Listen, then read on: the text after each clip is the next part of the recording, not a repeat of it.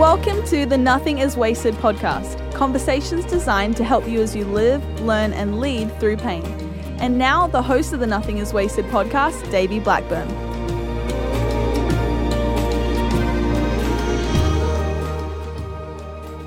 Hello, welcome to the Nothing is Wasted podcast. My name is Davey.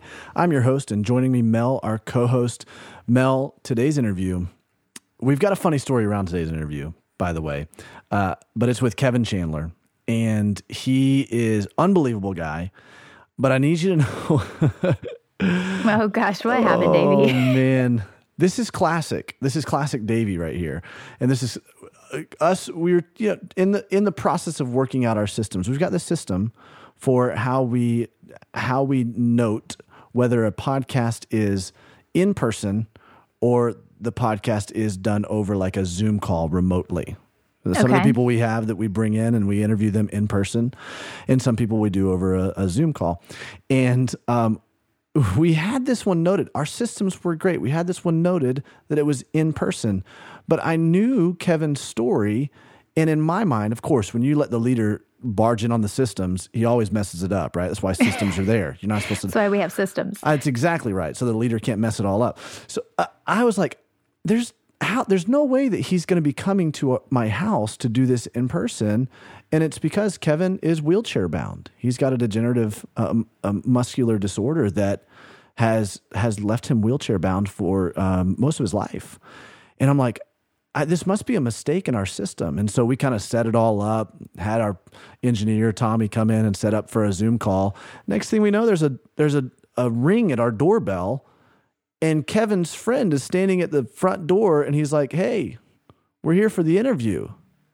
And of course, my mind's like, "Wait a minute, how how are we going to do this? Because you're in a wheel, you're in a wheelchair, and I don't this is, I don't have a lot of like wheelchair accessible entrances for my house right here. And uh, di- it didn't stop them. They pulled out a couple of two by sixes from their truck and they went up the back porch. And That's amazing. He comes up and comes right in. And I was like, I'll be honest with you, I was like both inspired and and mortified and embarrassed for how I had meddled in our system and totally got this all wrong. But I was inspired because this guy did not let anything stop him nope. From getting to the destination. They, and that's the whole story of Kevan Chandler. That's why I'm so excited for you to hear this interview. Yeah, yeah. I actually just had a friend from college post about him on Facebook, and I was Really? like, we just had an interview with him. So yeah, it was pretty cool. That's amazing. Well, I don't want to tell you too much of his story, but um, he he and his friends have kind of created this mantra, this "We Carry Kevan." In fact, that's the name of their book, and they've got a ministry around all of this to help um, create accessibility in all the inaccessible places, um, and with an undergirding of the gospel. And um, I ask a question to Kevan in this that I, I would love for every listener to wrestle with. And the question is, is as you think through your own pain, think through the lens of how can Jesus relate to my pain? Yeah. Because because he can. And and not just because it's like, oh, I, you know, I, not because he's sympathizing with this. Oh, yeah, I'm so sorry for what you're going through, but because he can actually empathize with us because he's gone through everything that we have gone through, everything Yeah. that we could go through. He's been there. And um and so I think it's so helpful to think through the lens of your pain and go, all right, where's Jesus in this whole story? How did he experience this kind of pain? Uh, yeah. And I think if you're listening to this and you're like, well, how how does Jesus know my pain or how can he? Um, I want you to take heart because God's word says so. In Hebrews Yep. 4, um, 14 through 16, um, it says, For we do not have a high priest who is unable to sympath- sympathize with our weaknesses, but one who in every respect has been tempted as we are, yet without sin. Let us then with confidence draw near to the throne of grace that may that we may receive mercy and find grace to help in the time of need. hmm. And so God's word promises us that um, that He, in His deity and in His 100% manhood, He um, knows. And yeah. yeah. I th- I think we talk about often this idea of like just, you know, being able to have somebody there present with you to understand is so helpful. But the fact that even if you don't feel like you have a person, a human there with you in your time of need, the the God of the universe is there Yeah. and he understands. Like legitimately understands. He's not like, oh, they're there, you know, but he legitimately understands because he walked through this. So Yeah. I, I just think uh, asking that question really helped me. Like, God, how are you like how do you understand? I, I asked that question. Hey Jesus, how do you understand your wife being murdered? How do you understand that? And I had to wrestle through literally that that pain. How do you how do you understand this? And and Jesus met me there. And and he he pointed me to his his church, his bride.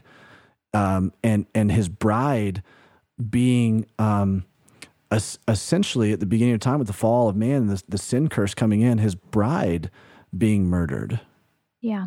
And how he had to come in and restore and redeem by the cross and the empty tomb to be able to bring restoration to it. And what the enemy, the enemy stole his bride from him and he had to come back and reclaim it. And I'm like, man, wait, you even understand that? Yes. It's That's it's crazy.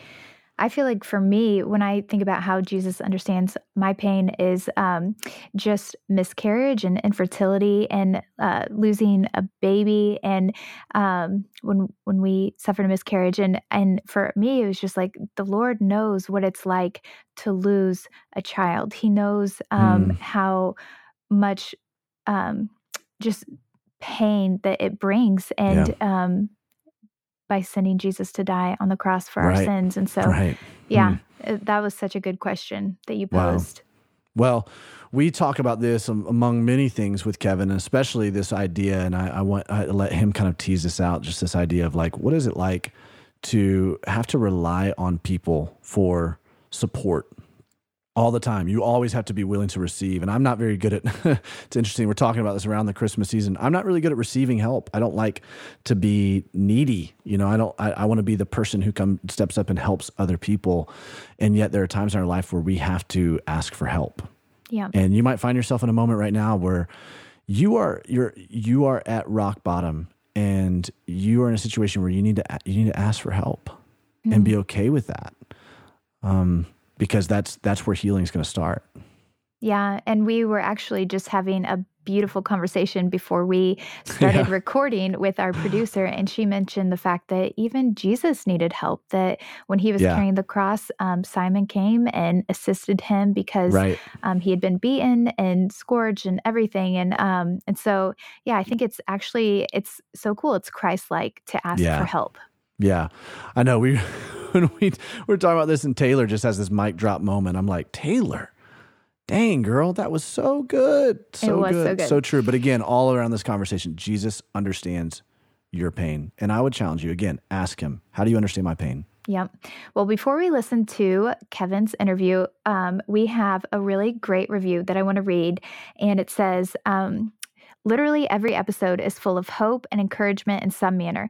I've cried both happy tears and sad tears. Okay, same, me too, um, by listening, but always, always come away challenged and refreshed. Love it. So, like always, thank you so much for sending these in. We absolutely love it. Um, yeah, mention us on Instagram, um, screenshot it, let us know what you're listening to, um, what you're learning. We love it. So you can follow us on Instagram at Nothing is Wasted Ministries. Yeah, and so uh, while you're there, share this interview with Kevan Chandler. Let's jump right in.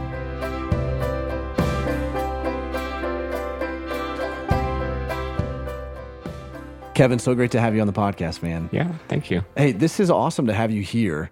Yeah. And what the listener doesn't know is that that was kind of a surprise. it was our fault, miscommunication on that. And uh, that's amazing. And I want to talk a little bit about your story and all of that stuff. But I just want to say on the air and on record, thank you for coming. Yeah. Like it, it moves me considerably to to just have you show up and say, "Here we go." But Kevan, why don't you tell us a little bit about yourself right now? What's life look like? Um, what do you do? Where do you live? Give us a little insight into Kevan Chandler right now. Oh man. Okay. uh, so um, I live. I'm. My name is Kevan Chandler, and I live in Fort Wayne, Indiana, just a few hours from here. And um, I live with a couple of guys in a house, uh, pretty much downtown. And uh, whenever I'm there, when I'm not traveling, I spend my time at a coffee shop and um, work on writing books and um, kind of managing the the nonprofit stuff uh, that we do. And um, other than that, uh, play backgammon, read books, and watch The Office. You know, just like any other Just like any average Joe. That sounds about right. Yeah, Play yeah. backgammon. sure. Read yeah, books. yeah. Watch The Office. right. Yeah. The, the important things. The right. important things. That's awesome. That's really cool. Now you guys have a nonprofit, right? That you Mm-hmm. lead, and tell me a little bit about what does this nonprofit do? Yeah. Um, so uh, to give a brief back story that we can jump into Right. more later. Um, a couple of years ago, in uh, I guess 2016, uh, some guys and I went to Europe, and we uh, left my wheelchair at home, and they carried me around in a, a backpack for three weeks. And as a result, um, a lot of people all over the world started asking about how we pulled that off. Um, Yeah. Where did we get the backpack? And uh, where did I get these friends? And um, uh, how did we, you know, just navigate the traveling aspect? And so, uh, to answer those questions, we started a, a nonprofit um, where I surrounded myself with a, a lot of people with um, a lot more wisdom and experience than I have. And, As any uh, good leader would. right, right. And uh, and yeah, we just started. Uh, we we went into production with the backpacks and uh, wrote this book, and um, we put out a, a documentary. And I've been speaking, and we're also working on um, connecting people and coming alongside families and and saying, okay, well. Uh, what is your situation and what are your dreams and and how can we help with that um, sometimes that means uh, you know, really brainstorming ideas. And sometimes it means going for a walk and just processing, you know, their own life story and situation. And um, I think that's that's my favorite aspect is being able to uh, just come alongside people and, and have those conversations. Um, a lot of which are, are really difficult. And a lot of times I may not have an answer, but I can say I I get it. Yeah. You know? Right. And uh and just share the love of Jesus through camaraderie and, and prayer and um so yeah, that's a lot of a lot of what we're doing and um kind of like you and I were talking about just figuring out what else can be involved in that. Um so we're we're excited to see what the Lord does with it over the next few years, but that's where we are right now. It can be both both frustrating and beautiful to not have the answer, Yeah. to not be able to fix whatever somebody's going through, but to go, hey, I, I I understand, and I'm I'm with you in this. Yeah. The power of presence, and um, it's such a remarkable thing what what you guys are doing. What you guys are doing it is you're redefining accessibility. Yeah. You're helping people understand, hey, there's there's nothing that can hold you back. Even the gravest of disabilities that you think could hold you back, Yeah. it's not going. It doesn't have to. Yeah. And uh, so, obviously, the listener does not know just by listening to this Right. that you have for your whole life, right, suffered with a disability. Yeah, so I, I have um, spinal muscular atrophy, which is uh, kind of like ALS, except people don't dump buckets of ice on themselves. to make awareness. Yeah. yeah. Um, but uh, essentially, the, the message from my brain to my muscles uh, gets kind of messed up in the spinal cord. And so, um, as a result, um, my muscles weaken over time. And so, uh, it is a progressive disease, um, but not typically fatal, um, other than catching, you know, pneumonia or something like that. Um, but yeah, so that that's uh, what I've dealt with um, for as long as I can remember. Um, I have a an older sister who has the same disease, and so um, kind of when I came along, they saw the the signs and said, "Oh, yeah, this is what it is." So Wow. Yeah. Can you just kind of take us back a little bit um, to you know your childhood when you began kind of discovering that you had this disability because this probably was a pretty intense discovery for you or or Yeah. you know what how did it begin to limit you even at that point Sure. that caused you to decide one way or the other how you were going to approach life Yeah. Um, so uh, for our family, um, I do have an older brother who who doesn't have SMA. Um, but uh, when my sister came came along, um, she was fine until she was should have been kind of letting go of things and walking on her own, and that wasn't happening. And so that's when they started doing some tests and and um, eventually were able to diagnose her.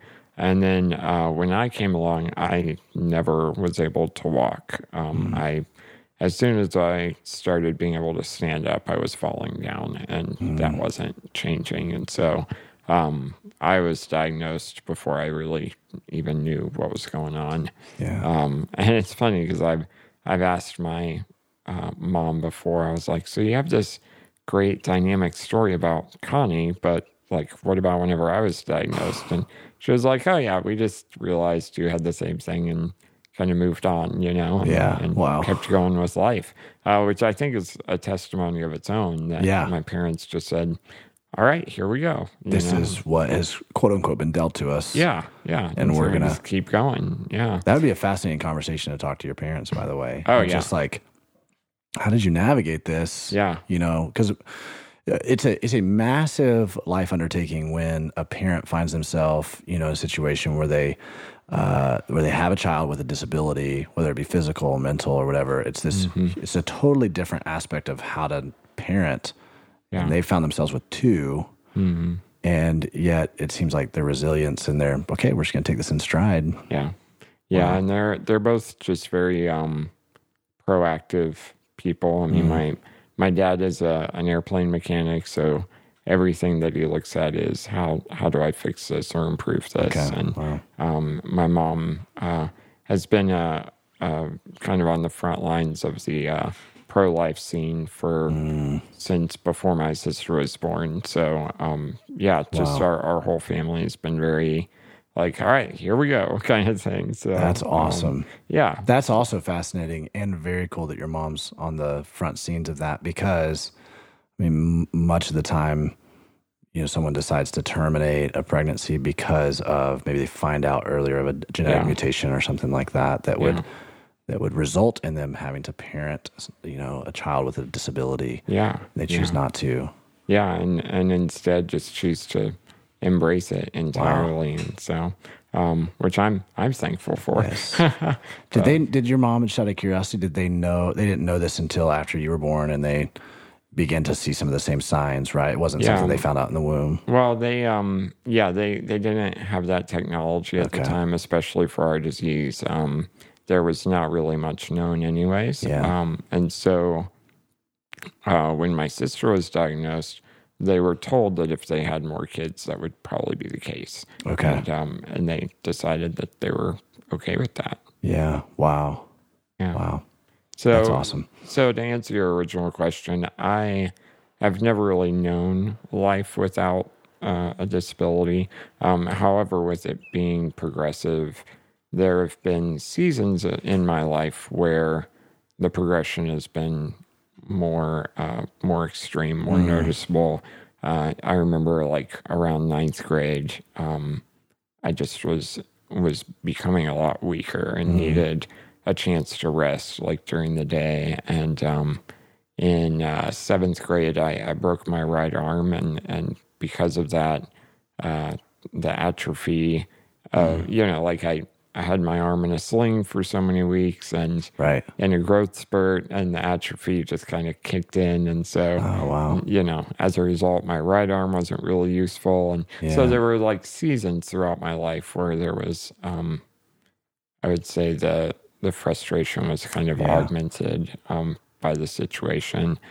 Um, and in those times, I think, um, kind of clung to, uh, the hope of Christ, you Mm. know, that it's like, uh, a lot of people get angry and kind of turn on on God in that Right. moment. And um, uh, for me, it was more like, well, you're the only consistent thing right now, you know. Wow. And so, um, yeah, just hanging on to Him and and realizing that um, something that's always helped me is realizing that everyone's bodies are going to break down Yeah. eventually. Mine just breaks down differently Mm. uh, and maybe a little faster um, or in a different way. And so um, I'm I'm okay with that.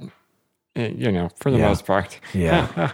um, there there are ways to uh, push back against it and and fight it, and so I do some of that to kind Mm. of ease the progress or or just push through. And, Yeah. um, but yeah, just having peace with him on it.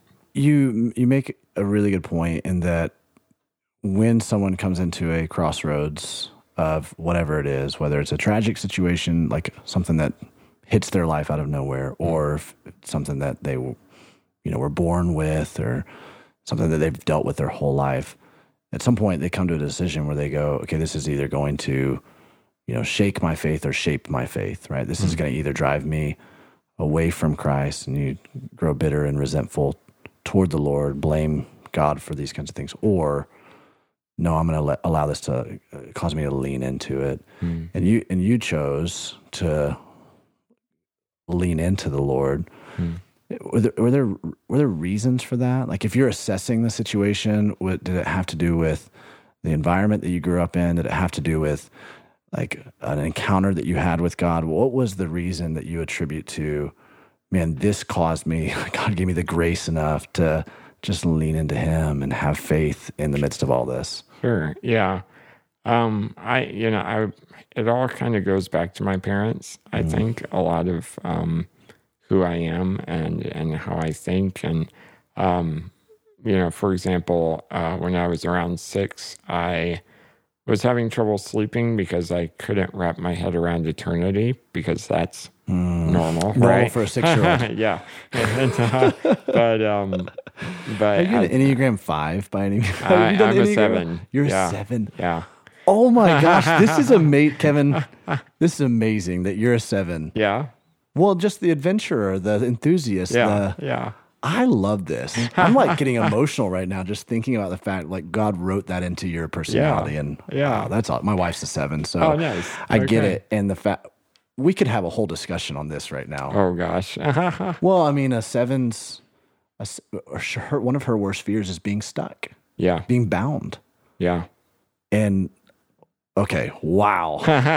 That's We'll awesome. come We'll back get to to that in a second. Yeah, We're yeah, gonna come back to that. Yeah. But that's that just threw me for a loop for Sure, a second. sure. All right, back to my question. so so yeah, um my dad, knowing me uh probably better than anyone, knew that um I'm I love people, I love um relationships. Yeah. And so rather than sitting me down and trying to, you know, give me a doctrine on eternity that Mm. would make my little six year old mind calm down, he instead sat me down and said, Well, um, I want to introduce you to Jesus personally Wow. because that's who you can spend eternity with. And so um, I, I had grown up, you know, up to that point in the church. I, I knew the Bible story, but for it to be personally presented to me, that was kind of the moment for me. And uh, and so I think that for me is whenever it became um, that I had this, uh, you know, this person with me, you know, Yeah. this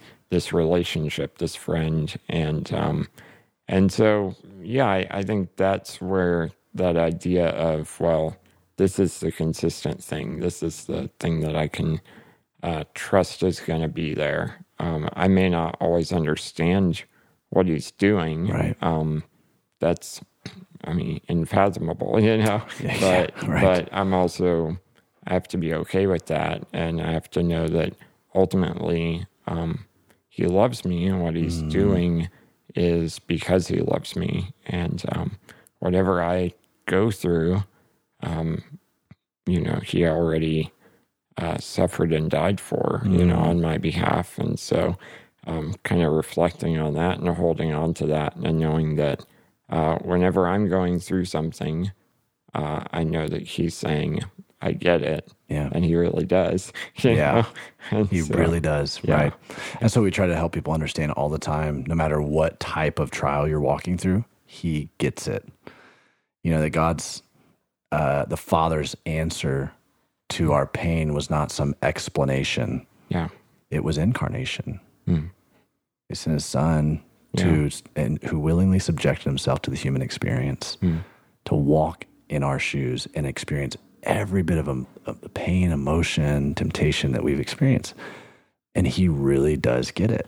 Yeah. I always challenge people find what find how Jesus understands your pain. If I was to ask you that question, Yeah. how would how would you answer that? I'm putting you on the spot right now. Oh man, I need to sit on that for a while. yeah. Um, how does he understand my pain?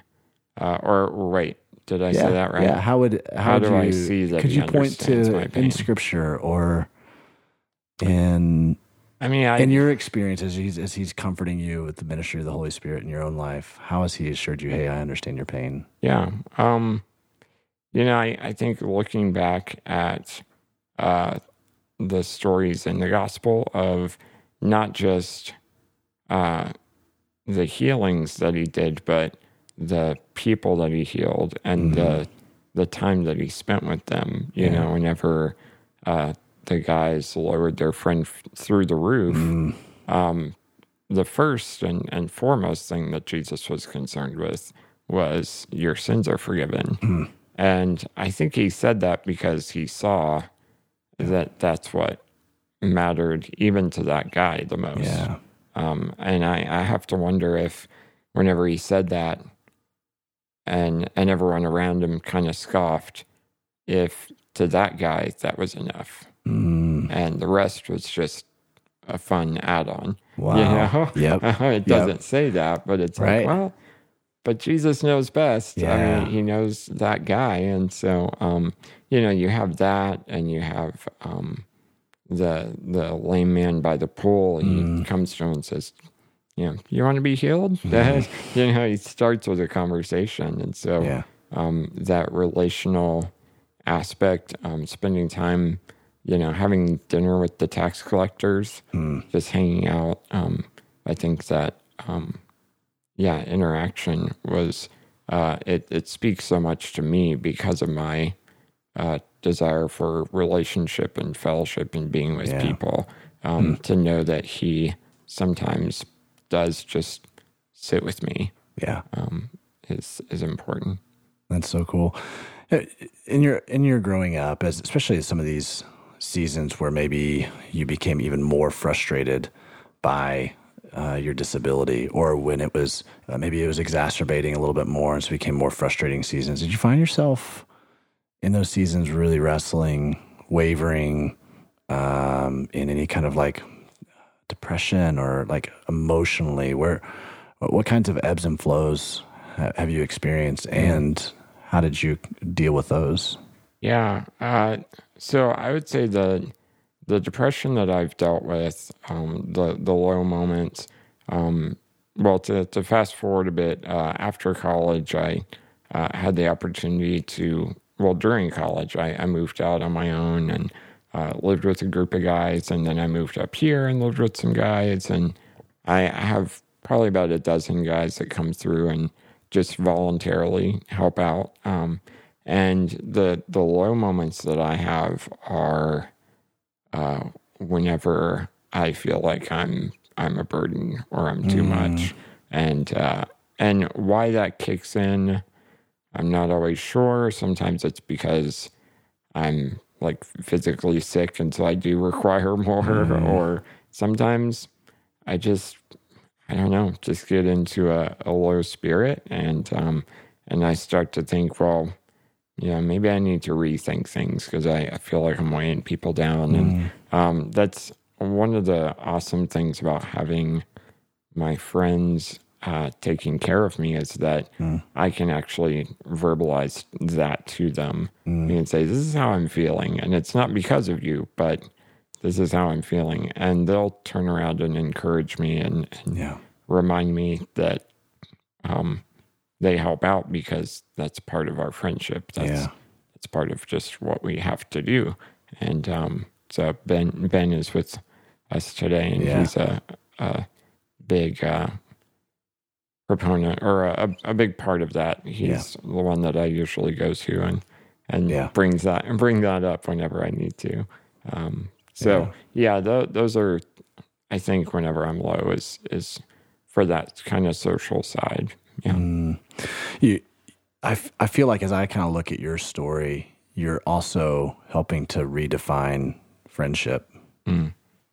And um, I think it's really interesting because I have a little, because of the Enneagram and how much I've studied it, be a seven as far as understanding my wife. It's so interesting that sevens hate to be needed, but also hate to feel like they're a burden or they're putting a damper on somebody's fun or adventure. Yeah. And so I imagine that's something that, you know, that plays into this for you feeling not not wanting to be a burden Yeah. on anybody, not wanting to like, I'm so sorry that this is the case. Have you any insight into how you have had to like come to terms or wrestle through that? Um, you know, as you're as you're feeling these things, because that could result in you isolating yourself or you, you know, really pushing f- friendships away because you don't want to be a, a burden, and yet there's something beautiful that's happening with your friendships around you that I want to talk about in a little bit Yeah. Yeah. and it's actually caused you to lean into them more. So how have you really wrestled through that with your friends? Um, so the the funny thing about sevens is that, uh, like you said, we we don't like to feel too dependent on, but we also don't want to be a burden. But but we're not independent at all. Like, Yeah. not that you said that, but Right. Um, but our dependence is that we we want to have an adventure and we want to bring everyone with Yeah, us right. or we see something great going on and we want to be part of it. And so um, we want to be free to kind of jump into that and, and bounce around and um, and be involved and being included and inclusive to, Yeah. to what's going on. Um, and so I think um, before I even knew about the Enneagram, that was kind of my my thought process was, um, well, uh, you know, I, I have stuff I want to do in the world and I, I want to bring people along. Or I just, even if it's not like big epic things, I just want to live a, a, you know, a fun, full Right. life. And um, I want people to be part of that. And um, I want whatever they have to bring to the table, you know, I want them to. And, and um, I want to bring stuff to the table. And I just want to kind of uh, coexist with, with these other people and, and see what happens and kind of make that an adventure. Yeah. Um, and so uh, once you get that ball rolling, then even whenever you have a low moment of, okay, maybe maybe this is too much, or maybe I don't, maybe I am a burden. Well, I can't isolate because the ball's rolling. You know, Yeah. like, like if we have um, we have a handful of guys that stay overnight, you know, and and as- I mean, technically, I could call them and say, "Don't come," but that wouldn't be fair to my roommates because they need a break. Yeah, and so, right. so like even if I feel like being alone or isolating Yeah. myself, um, somebody's still showing up Mm. at ten o'clock to crash for the night, you know, Yep. or um, there's even I I kind of I feel like I have this running joke with God where sometimes I, I feel like I need time to myself, which for me as a an extreme extrovert is never a good idea. Like it's never healthy. But sometimes you get in a low point where you're like, no, I just I just need some time to myself. Yeah. But then I have to go to the bathroom. and it's like, well, never mind. You know? So um so yeah, it just doesn't doesn't happen like that. And That's um, funny. so I, I think that um, I don't even remember what the original question was, but I don't oh, either. whenever I isolate, like how do I how do I fight how- that? yeah, I think in a way, uh, kind of God fights it for me. I was gonna say it's kind of So- built in yeah, as almost like a. I feel like in some ways like an uh, an object lesson for us even right now of going, Mm-hmm. hey, this is what great community looks like. Mm. I mean, you mentioned earlier there's like four men who carried their friend, Mm. and we don't we don't do community really well in Western American culture. Yeah, because we're like, I got this. Yeah. You know, independent. I fight this all the time. I'm a three, wing four. okay, Look at this. Wow. Look at this about okay. all right, So I have a very back interesting towards the door. No, exactly. But so I have a very independent nature about myself, Yeah, right? yeah. And yet the four begins to see the beauty in like some of these things and really mm-hmm. desire to have to do things with other people and really participate in that with other people. And when I'm healthy, the community is a, is a very rich thing in my life. When I'm not, I'm usually trying to go out and do it myself. Yeah. And that's part of the American culture that's wired us to achieve and to do things isolated. And yet you're in a situation where on some levels you can't Right. do things by yourself. And so God's kind of built into your life and your story this beautiful object lesson of like, we need each other. And we need to be okay that sometimes we need to be needed and that we need other people as well. Yeah. you know? Yeah, and that it does go both ways. Yeah. Um, you know, I've I've talked to people who um, you know, have disabilities, but they're really good at serving other people, Yeah. you know, sometimes as like a counseling standpoint or or whatever the case may be. And um, but then they have trouble asking for help. And it's Exactly. like, okay, but you you kinda Yeah. it's a it goes both ways here and Right. um but yeah I, I think uh you know you brought up um how we are redefining accessibility but also friendship and Mm-hmm. Right. and both of those are happening because uh, true accessibility happens with friendship and happens Mm. with relationship and um if you if you have friendship uh it should if accessibility is required, it should kind of fall in there um, naturally. Mm. Yep. know. So, so we can't really do one without the other. Yeah, as far exactly- as what we're right. doing as a nonprofit, you know, we Right. we have to address both. Right. But and as well in life, it's like Right, right, there's no way to absolutely you are not able to and as an organization a nonprofit you're not able to there's no accessibility without friendship without community and yet life is god wired the universe in such a way that there are places in life spaces that you cannot access hmm. without the key of community mm-hmm. us we yeah, are able to access that but i am not yeah. what what a man powerful. Here's my four coming out right now. I'm like, oh my gosh, this is Kevan. Your life is fascinating. This is amazing. Thanks. I love this. Thanks.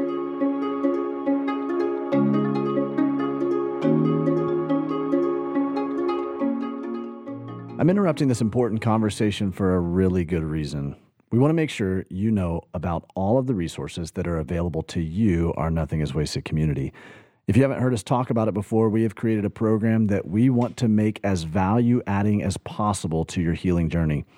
For a $20 a month donation to Nothing is Wasted Ministries, you can access monthly mini bonus episodes with past guests, full bonus episodes with new guests, 5 to 10 minute supplementary commentaries about each episode, live Q&As, get first access to Nothing is Wasted announcements, discounts to Nothing is Wasted coaching, events and products, and other bonus content we'll release periodically. We want your support to this ministry to be mutually beneficial. So please take advantage of these resources as you consider setting up this partnership with us. To find out more information about this program, sign up or try a free seven-day trial, head over to nothingiswasted.com slash partners.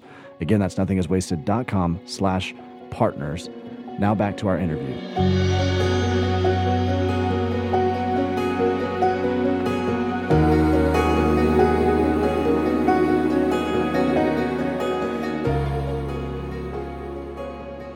So you you alluded earlier that you guys took this backpacking trip, a couple of them, but but the first one was essentially this like monumental thing. Yeah. What led to that? And talk to me about this this trip. Yeah, so we, um, let's hear. So I, I'm going to back up a little bit. I, I grew up in North Carolina, and uh, I moved up to uh, Fort Wayne, Indiana, um, about five years ago. What what brought you up? But let me interrupt for a second. What Okay, brought yeah. you up to Fort Wayne, Indiana? Uh, right, right. Um, so my sister lived up here uh, at the time, and she was working with uh, the Burmese refugees. Oh, yeah. And Okay. yeah, and so that's what brought her up.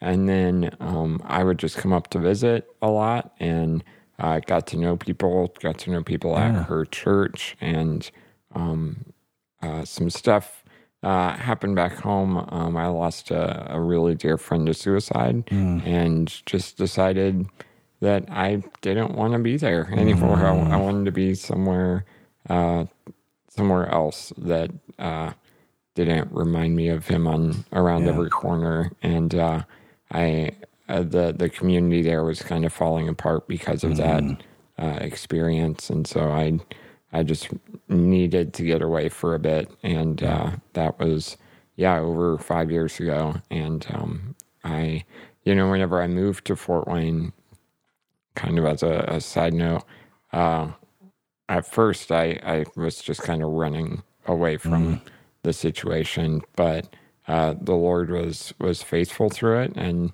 stuck with me, and uh, um, through that, uh, I, I'd say a few months in, um, I just had a very uh, healing experience um, where I had had about a year of um, emptiness and just felt like a, a shell and Yeah. the world made no sense at all. And I, I mean, it still doesn't make Yeah. any sense, but, um, but I, at the moment when I kind of gave up and was like, well, there's not going to be closure. I'm just going to feel this way forever. And I'm, I have to be okay with that.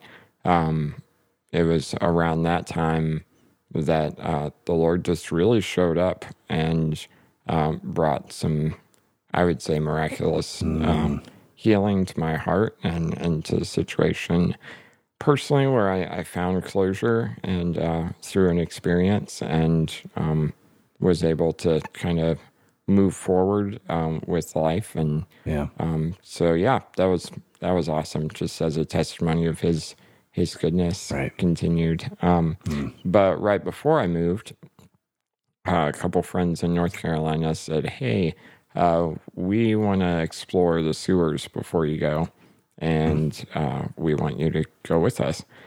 And sewers are not wheelchair accessible, as No. you can imagine. so, uh, so we we came up with kind of a makeshift backpack. We took just uh, a metal frame and and laid me on it in my friend's living room and wrapped hammocks around me. So I was kind of cocooned against this frame, and then they put me on their back, and um, we spent probably three or four hours uh, tromping through sewers in North Carolina in Greensboro, actually. Okay. All right. Yeah, and uh, saw some some interesting things and Yeah. uh, heard and smelled some interesting things. But it was awesome. It was a great experience, and uh, coming out of that, there was kind of a question of, well, we we survived this. What do we do next? Yeah.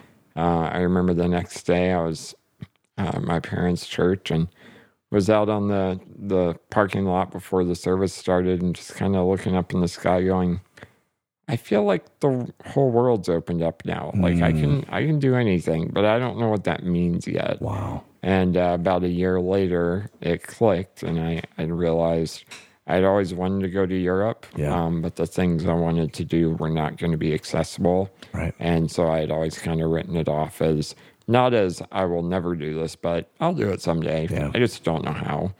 And uh, yeah, about a year after the sewer uh, adventure, um, I, I realized wait, maybe we could do this. It's at least worth trying Mm. Right. or asking. Right. So I reached out to those guys and I said, what if we do that again, uh, but above ground in Europe for three weeks? And the original idea was that we would take my chair and just use a backpack when we needed to. Yeah. Um, but the further into planning that we went, we realized that the wheelchair was just going to get in the way. Wow. it's a it's a great tool, but for what we wanted to do, it, it was not going to make much sense. Wow. Um, so we worked with uh, a company to develop a, a backpack and um, did a, a GoFundMe to raise money. And um, about a year after that, uh, we found ourselves in, in Paris and uh, started this epic three week adventure where we went through France, England, and Ireland. And um, Wow.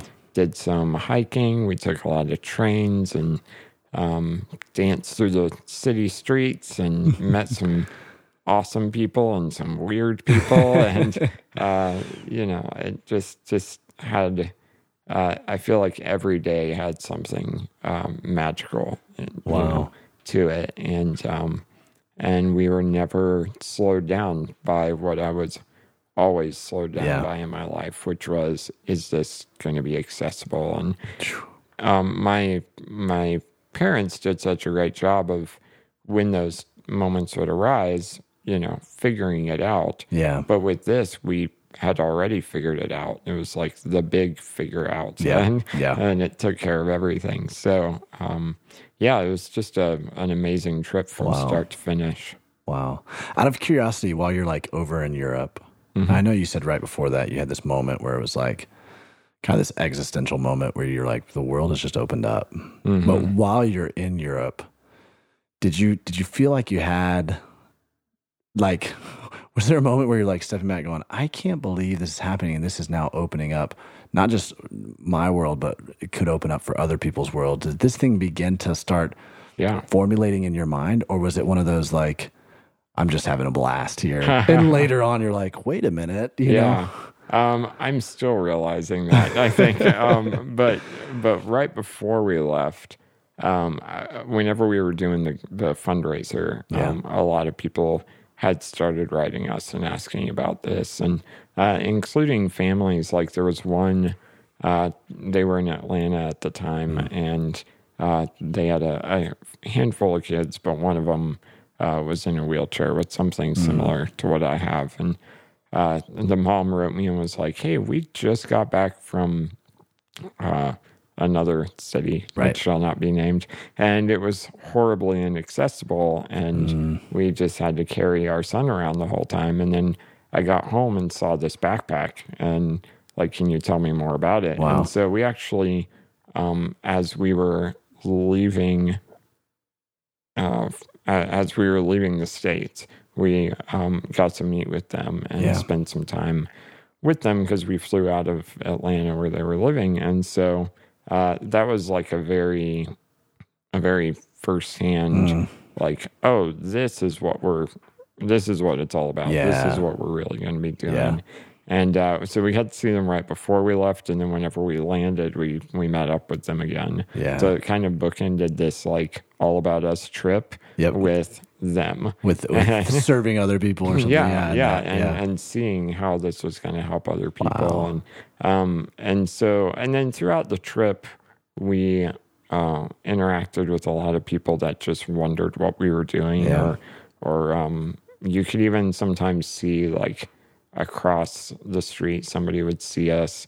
And you could just see the light bulb come on, like, yeah, oh, I get it, you know, and then they go on with their day. Um, but I think all of those experiences made me realize that it wasn't going to end when we got home. Yeah. Uh, and so at the end of the trip, as we were uh, our our last night there, um, we kind of gathered together and we were asking ourselves like, what what comes after this?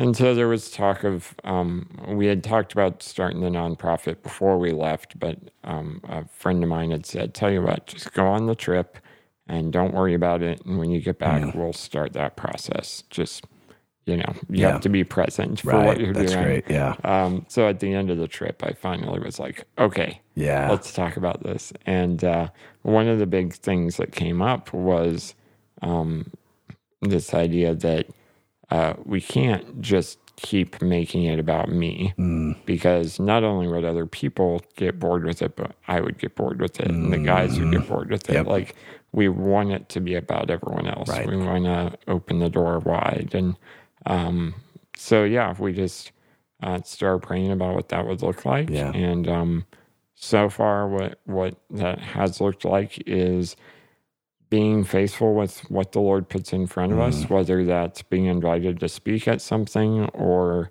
um, you know, families reaching out to us and uh, and sometimes mixing those of Yeah. saying, well, we're in this town. Who have we heard from? Can we Right. meet up with them? And so, um, yeah, it's just been a, a great experience um, through all of that. Um, but the other part of our conversation was at the end of the trip, we said, okay, well, we do want to go somewhere else. Um, but again, we don't want it to be about us. So what do we do? And uh, we started talking about how throughout our uh, Europe trip, um, you know, going back to people would just see us and kind of get it and, and it would click for them. And so we were kind of this spectacle. And so we thought, well, where could we go to be a spectacle Hmm. on purpose? And uh, so we settled on China. Um, we felt like Oh, wow. uh, we, I mean, it's it's kind of common knowledge that disabilities are um, frowned upon more so there than Yeah. than here, and so uh, we wanted to be able to speak into that, Hmm. but just visually um, by just being present. And so we uh, we started praying about having a a, a door into that, and uh, Wow. uh, eventually, uh, kind of down the road, the Lord did open that door uh, through Show Hope, um, Okay. the ministry that uh, Steven Curtis Chapman started Oh, yeah. with his wife, and um, just really got to know the people there and said, "Hey, we would love to go see what you're doing in China and uh, Wow. be part of that." And so um, that's that's kind of this past year. That was our Wow. the next chapter of our story, and um, yeah, that was a an amazing experience on its own. Oh my but- gosh, I imagine that's Yeah. incredible. Well, I want to I want to press in on this this thing that you just this idea that you just put out there this that we didn't want it to be about us. Hmm. We wanted to like turn this around and make it about helping other people, kind of giving life to other people's stories or other people's Hmm. disabilities and helping them to feel empowered in that. I think it's huge. I think, you know, one of the things that we are constantly trying to help people in with, with Nothing is Wasted is trying to help them find purpose in their pain. But you have to walk through it yourself first. And I just, you know, we tell people, hey, you walk through healing yourself. You walk through this road, you know, of healing. Bef- and, and then you're look for those open doors that God begins to bring, you know, i.e., this family that bookended your trip, you know, and it's like, wait a minute. And God will begin to show you kind of what this is really all about. And, um, but then you have a choice whether or not you're going to spend your life and your life story to point it back on you or to use it to help other people. Yeah, And, um, and, and I would say that, you know, even further than just getting bored with it being about you, it, it gets dry, yeah, you know? Yeah, It's not really, there's only so much, there's only so much spotlight we can put on ourselves Yeah. because we're not, we're not built to handle the weight of other people's worship. But Sure. there's something fruitful that happens when you begin to go, well, how do we take what we've gone through and the grace that God has instilled and, you know, built out in our path Hmm. to then help other people who maybe aren't even as fortunate as we are in that. yeah, yeah. And and something too that I've noticed is, um, you know, as we give back to others and we uh, interact with families and and encourage them, um, we also actually like learn and glean and, and our story grows from them as well you know Yeah. and so um yeah it's just cool to see how that uh i mean going back to the seven thing like i get to become part of their adventure and they get to become a part of mine Wow. and uh and it just becomes this bigger story Yeah. um for all of us so That's that's awesome. been cool too yeah That's awesome. So most recently, you guys have been. How long ago was it that you went to China? uh we went uh last september Okay, so Yeah. fairly recently, yeah yeah less than a year ago, Still getting over the jet lag. No. and um, and so now with what's going on with the not for profit, specifically, what are you guys like? What kinds of avenues are you guys helping people with disabilities in? Like specifically, what do you guys do with that?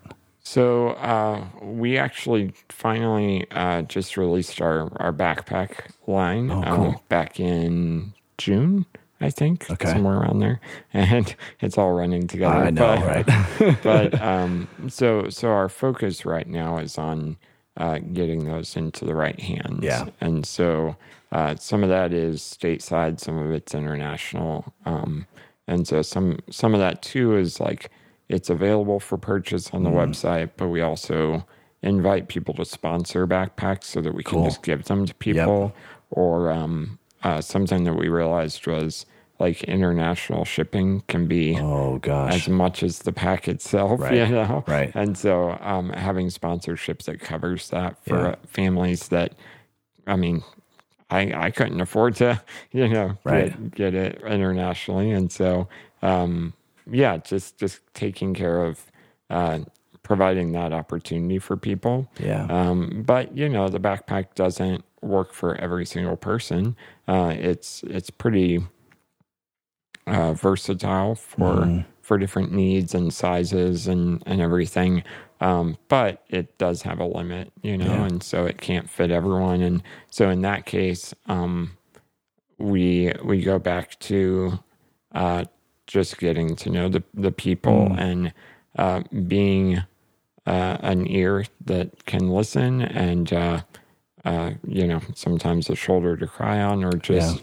someone to to sit with and talk through things. Um, opportunity to to process. Uh, Mm-hmm. A big thing that I've found is um, talking to parents who have children with similar Right. disabilities. Um, the the parents will come to me and and ask, you know, um, well, first off, they're encouraged by seeing an adult with disabilities Yeah. um, thriving and and living their life, and so they know that there is hope for their child, like visually right in front of them. Right. Uh, and so I, I love that aspect of it. Um, but then, you know, there was a, uh, a dad maybe a, a year ago that um, asked me, like, you know, my son is, is 10 years old, and what do you wish someone had told your dad Mm. whenever you were that age? And What a great question. yeah, so I mean, that's uh, uh, the kind of conversations that Yeah. I get to have. What'd you tell him? You Well, leave me was be- hanging. that was between him and me. so, what would you tell a parent who is who has a child who has a disability? I mean, how would you yeah. how would you encourage them? Because we definitely have so many listeners who that's their story. You know, they're listening. And there's as a parent, and they're going, I don't know how to help Yeah. my kid, or how do I stay encouraged in this? Because this is this feels like a fight. It feels like it's frustrating. It's so hard. You know, to, Yeah. my life's been turned upside down by this. How would you help?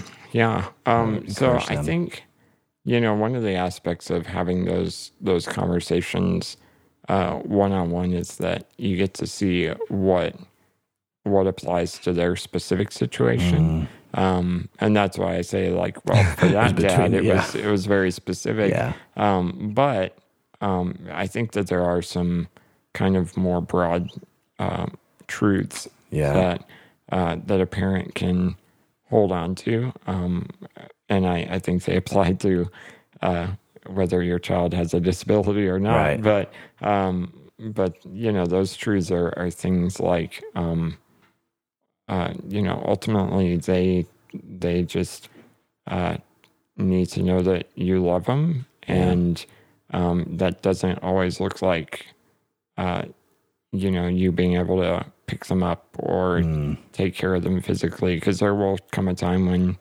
you know they have to take care of you or or you have to have someone else take care of them you know and and things like that. Um or um you know but you can still show that you love them by um giving them attention and showing them that you know who they are um, Yeah. better than anyone else and uh and that you love them that uh like they are and Right. and uh, and so I, I think those sort of things are important for a parent to remember. Um, for parents with kids with disabilities, um, remember that they are just kids. Yeah. So they need to have the freedom to, you know, play and you know be dangerous and get disciplined. You know, stuff Yeah. like that. Um, and uh, yeah, just remembering that they are just kids Yeah. uh, and sure they may have some some different needs um, Yeah. but their heart is still uh, the same and Yeah. so you need to to treat it uh, accordingly Wow. yeah Did you feel like your parents uh, maybe shied away from discipline or, or had the temptation to because they felt sorry oh for? no not at all Speak into that for a second. Oh, 'cause that's I- so good. That's I got spanked a lot.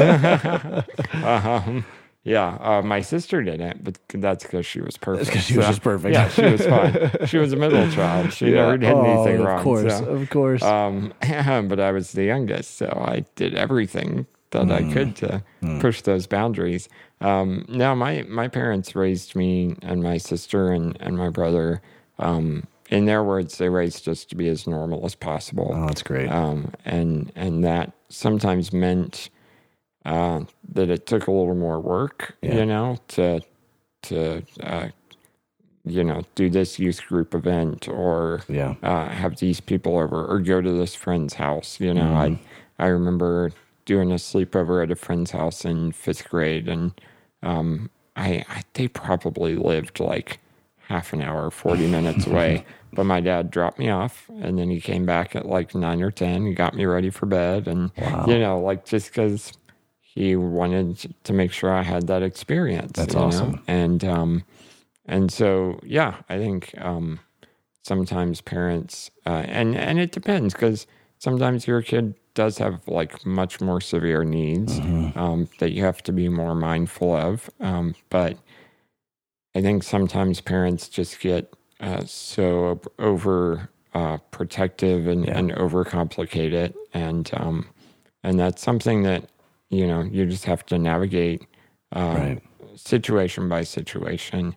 Um, another thing that I've been learning lately is, you know, I, I grew up where my my parents advocated for us, you know, and I remember long phone calls and you know arguments uh, with you know school boards or or hospitals and stuff like that.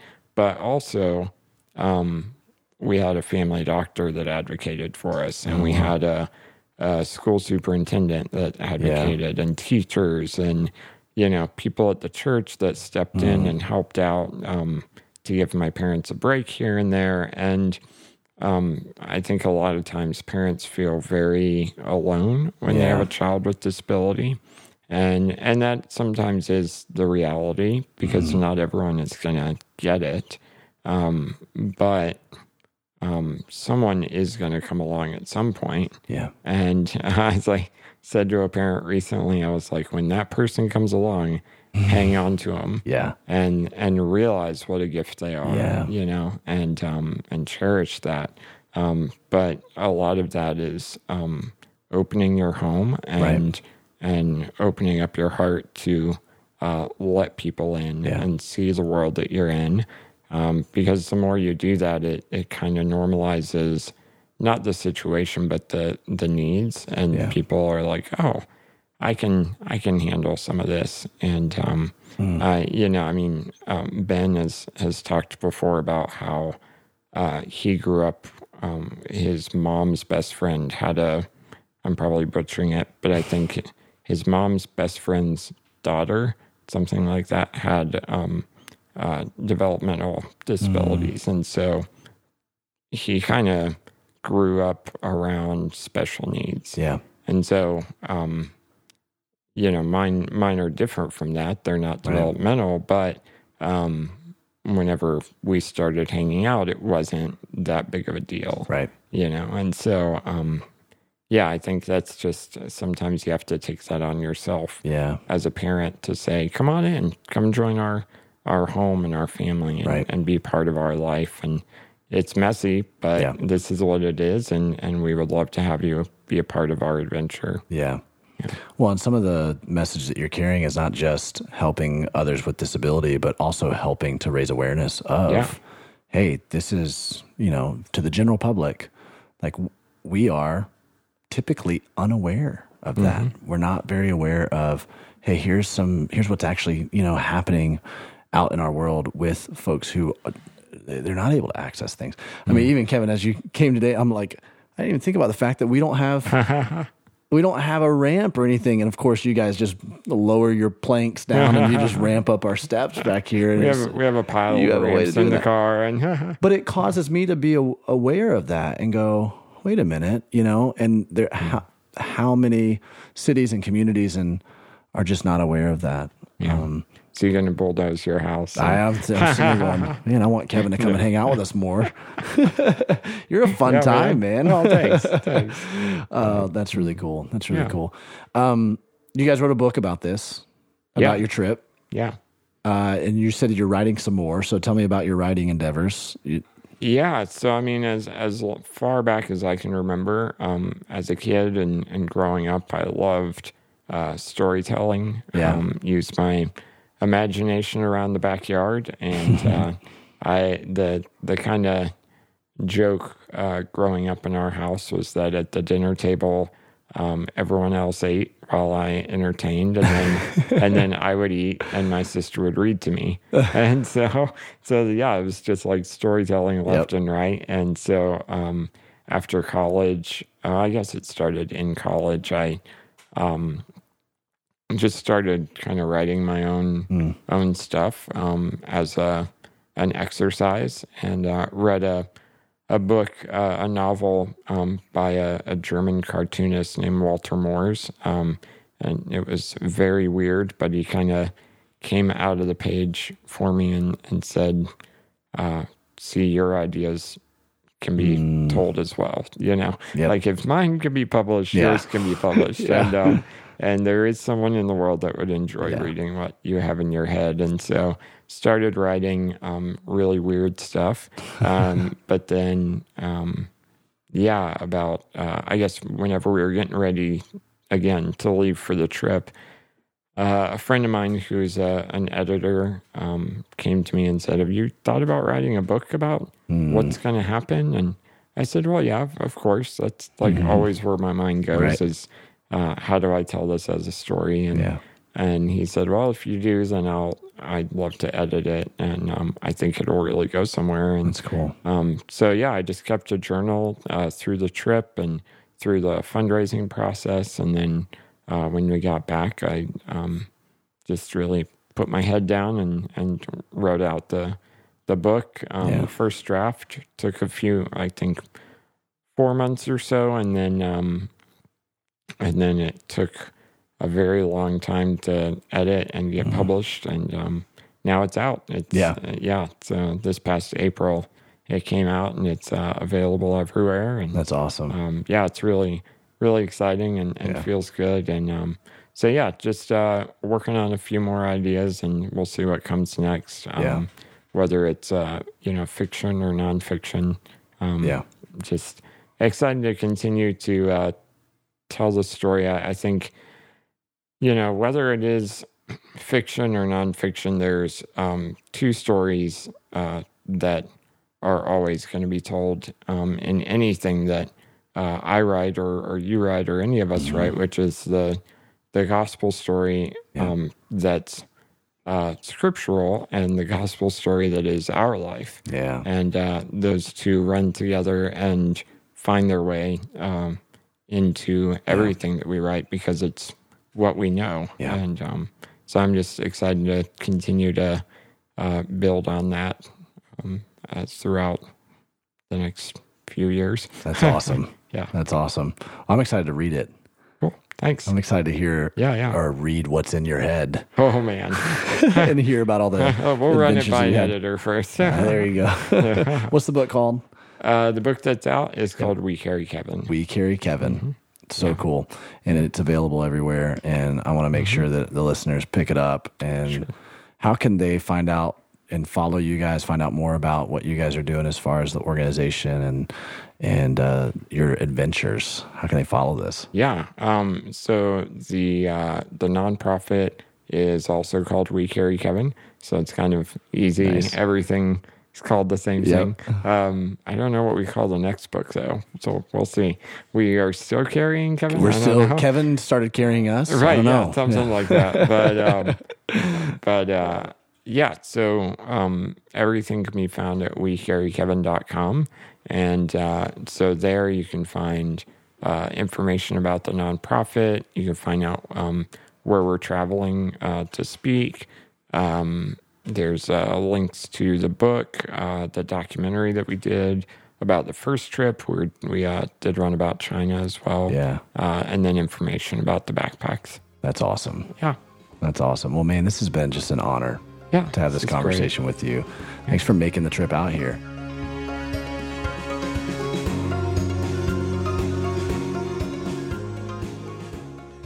Davey, what a great interview with Kevan. Um, I think for me, one of my favorite parts is that um, that everything that he's doing, it's so much bigger than himself. Like, yes, Yeah. he did the impossible. Like he did things he never thought he would do by traveling and backpacking through Right. Europe.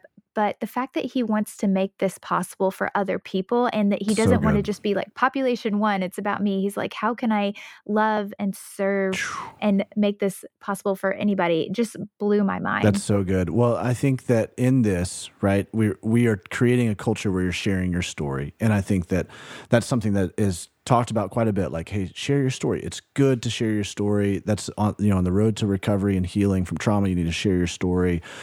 However, if your story is just about you, if it terminates on you, then that's the fastest way for you to get paralyzed for you to not be able to move forward on on mission because this your pain is about way more than just you yeah, it's about Absolutely. it's about using then letting that pain spill over letting your story spill over as an inspiration to other people and and and even beyond just an inspiration to other people but uh, begin thinking through how can i how can i leverage my pain and the nuances of my pain to minister to other people in the same way that i was ministered to or what i wish i had when i was walking through this and that's what i love about kevan is he's like again let's let's not make this pain about me let's make it about something so much bigger and that's when you start that's when you start finding redemption and like Yeah. purpose in that Yeah, and I just as I was listening to him, I'm like, we haven't heard the last of Kevan Chandler. Like, what is he going to do next? Right. I'm interested. I want to know. It's so great. It's so great. Well we're excited about kevan's ministry. We're also excited about this uh, next episode that we have next week. And before we give you a taste of that we want to thank ryan o'neal sleeping at last for providing all the music for the nothing is wasted podcast. You can download or stream his music anywhere. Music can be downloaded and streamed. And um, before we sign off why don't you listen to this little clip from next week's episode with sarah forgrave